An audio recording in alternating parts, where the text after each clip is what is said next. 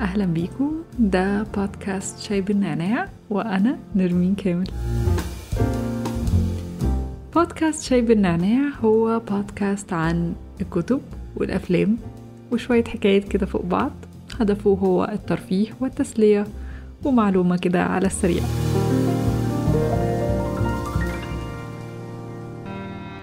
يا حبيبي.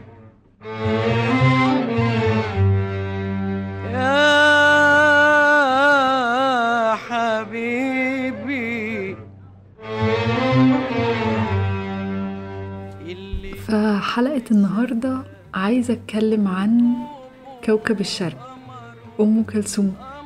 أم كلثوم صوت القوي الجميل صوت مصر الحقيقي. أسطورة حقيقية وشخصية عظيمة جدا.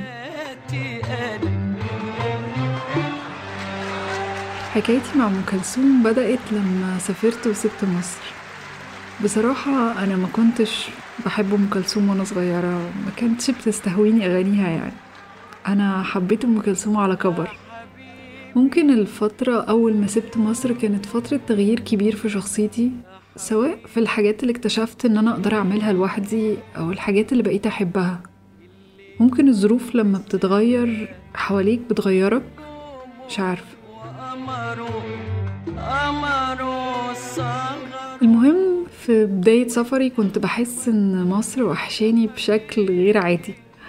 كان إحساس فظيع بالغربة. كان بيوحشني كل حاجة في بيتنا ريحة الأكل شوارع اسكندرية في الشتاء. وبالصدفة في يوم كنت فاتحة روتانا كلاسيك وكانت جايبة حفلة لأم كلثوم. أنا لسه فاكرة اليوم ده لحد النهاردة إحساس فجأة كده بالأمان. كأن في حد جه طبطب عليك وأنت تعبان و... ولوحدك كده و...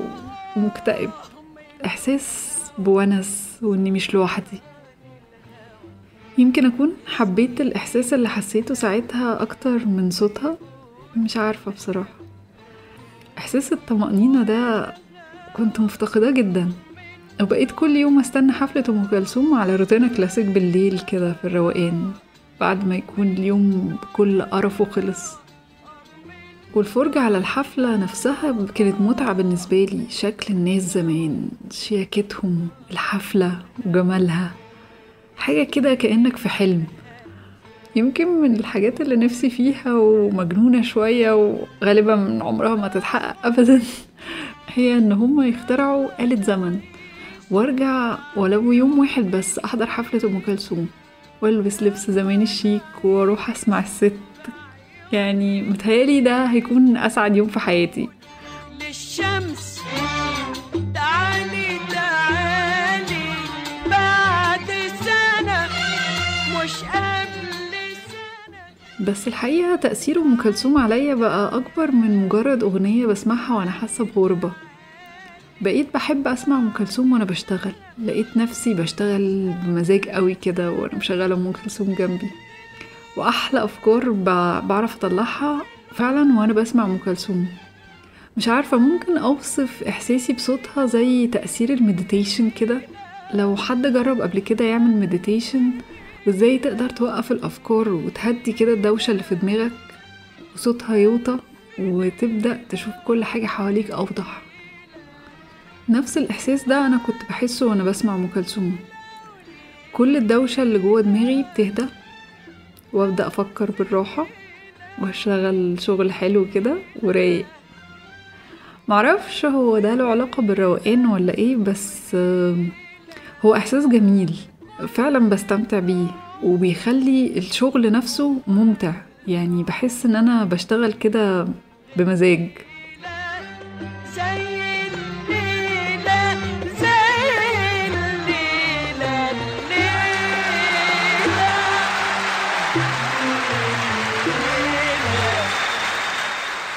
الحاجات اللي لفتت نظري جدا إننا بنسمع أم كلثوم من حفلات مسجلة مش من تسجيل استوديو. ومع ذلك الصوت نقي وجميل. مفيش دوشة عكس كل حفلات المطربين في الوقت ده. كان دايما الحفلات بتكون دوشة وجودتها مش عالية وصوت الجمهور يمكن أعلى من صوت المطرب نفسه. وما تقدرش تسمعها على طول. دايما ترجع تاني للأغنية اللي متسجلة في الاستوديو. والموضوع ده بصراحة كان شاغلني جدا ودورت فعلا علشان أعرف سر مهندس الصوت اللي لولاه ما كناش نقدر نسمع حفلات أم كلثوم بالجمال ده.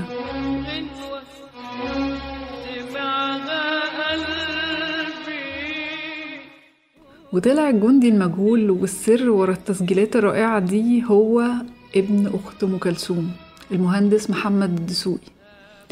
وإن علاقته بخالته وأم كلثوم كانت أكبر من مجرد علاقة عائلية. كان بيبقى موجود في كل حفلة قاعد في أول صف وبيتابع صوتها وحركاتها وعزف الفرقة.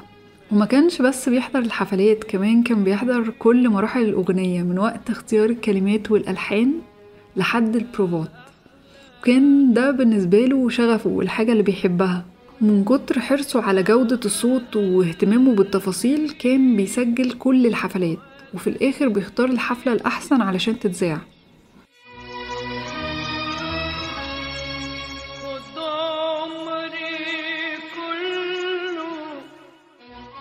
والحقيقة ده أكبر دليل إن لما حد بيكون بيحب شغله فعلا بيهتم بالتفاصيل وبيديه كل ما عنده لأن فعلا لو فكرت لو كان مهندس صوت غيره سجل الحفلات وما كانتش بالجودة اللي هي بيها دلوقتي يمكن ما كانش يبقى عندنا التراث والتاريخ وحاجة عظيمة بالشكل ده.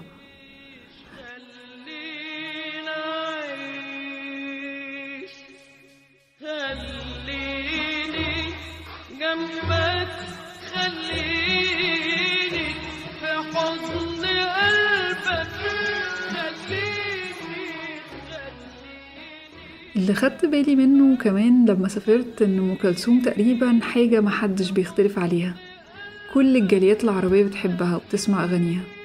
حاجة بتخليني أحس قد إيه الفن مهم وبيوصل للناس في كل حتة.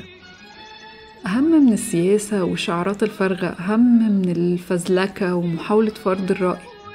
الفن هو اللي بيعيش وبيفضل وكل الحاجات التانية بتتنسي.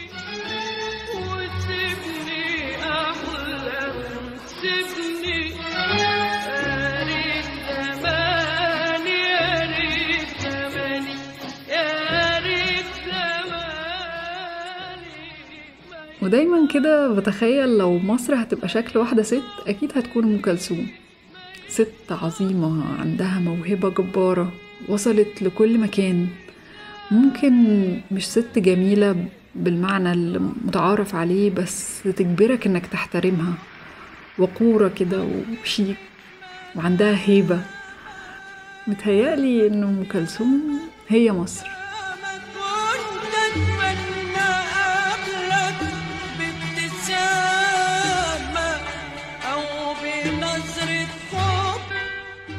الحقيقة كمان قصة أم كلثوم قصة ملهمة جدا إنها اتولدت في قرية صغيرة في الدقهلية في وقت كمان ما كانش فيه ستات كتير مسموح لها تغني. ده كان سنة 1915 لما بدأت تغني. المجتمع ساعتها كان شكله مختلف تماما بس هي قدرت توصل ومش بس تنجح لكن كمان تبقى سيدة الغناء العربي.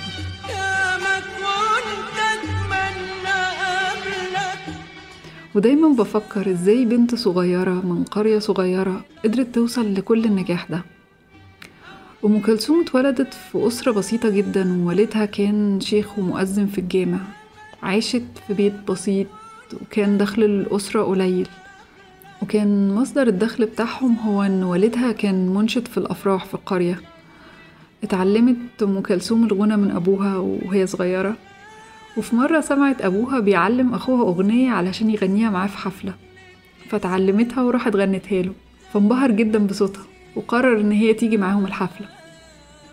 وكانت وقتها بتلبس عقال ولبس رجالي علشان ما كانش مسموح للبنات إنها تغني في الحفلات. وفي سنة 1922 استقرت أسرة أم كلثوم في القاهرة وبدأت حياتها الفنية هناك.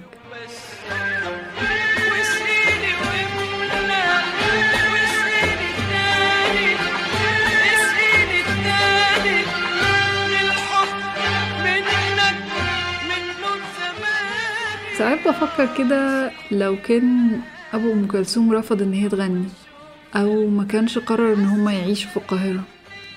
كان ممكن تاريخ الغنى في مصر كله يتغير تماما لو ما كانش فيه أم كلثوم.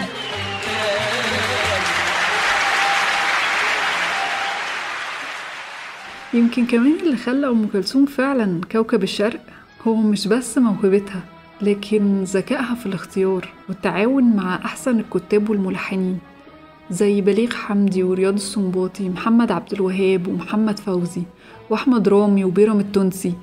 أسماء كبيرة. وإنها فعلا كانت فاهمة الجمهور عايز يسمع إيه وبتقدمه بأحسن شكل ممكن وده اللي خلاها تحافظ على مكانتها ونجاحها.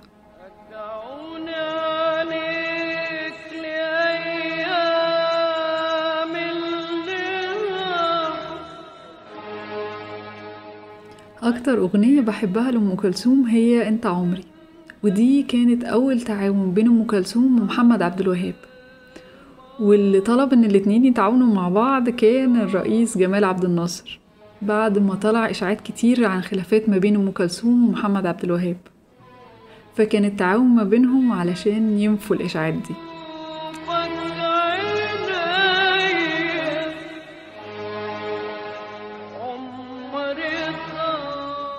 ومن كتر ما أغنية أنت عمري حققت نجاح فظيع وقتها الناس سمتها لقاء السحاب. ودي كانت بداية تعاون وعمل أحلى أغاني لأم كلثوم. أمل حياتي فكروني دارت الأيام وغدا ألقاك ألقاك غدا ألقاك.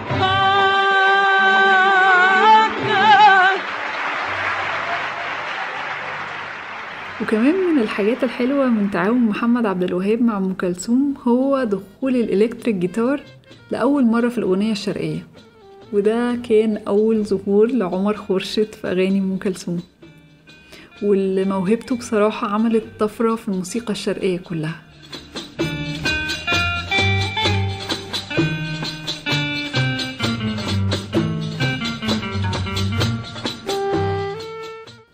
كلثوم كان مفروض تغني أغنية أوقاتي بتحلو لسيد مكاوي. لكن للأسف المرض وحالتها الصحية منعتها إن هي تقدر تغنيها. وكانت أغنية ليلة حب هي آخر أغنية غنتها قبل وفاتها في 3 فبراير سنة 1975 ودي كانت نهاية أسطورة حقيقية للغنى مش بس في مصر والعالم العربي كمان.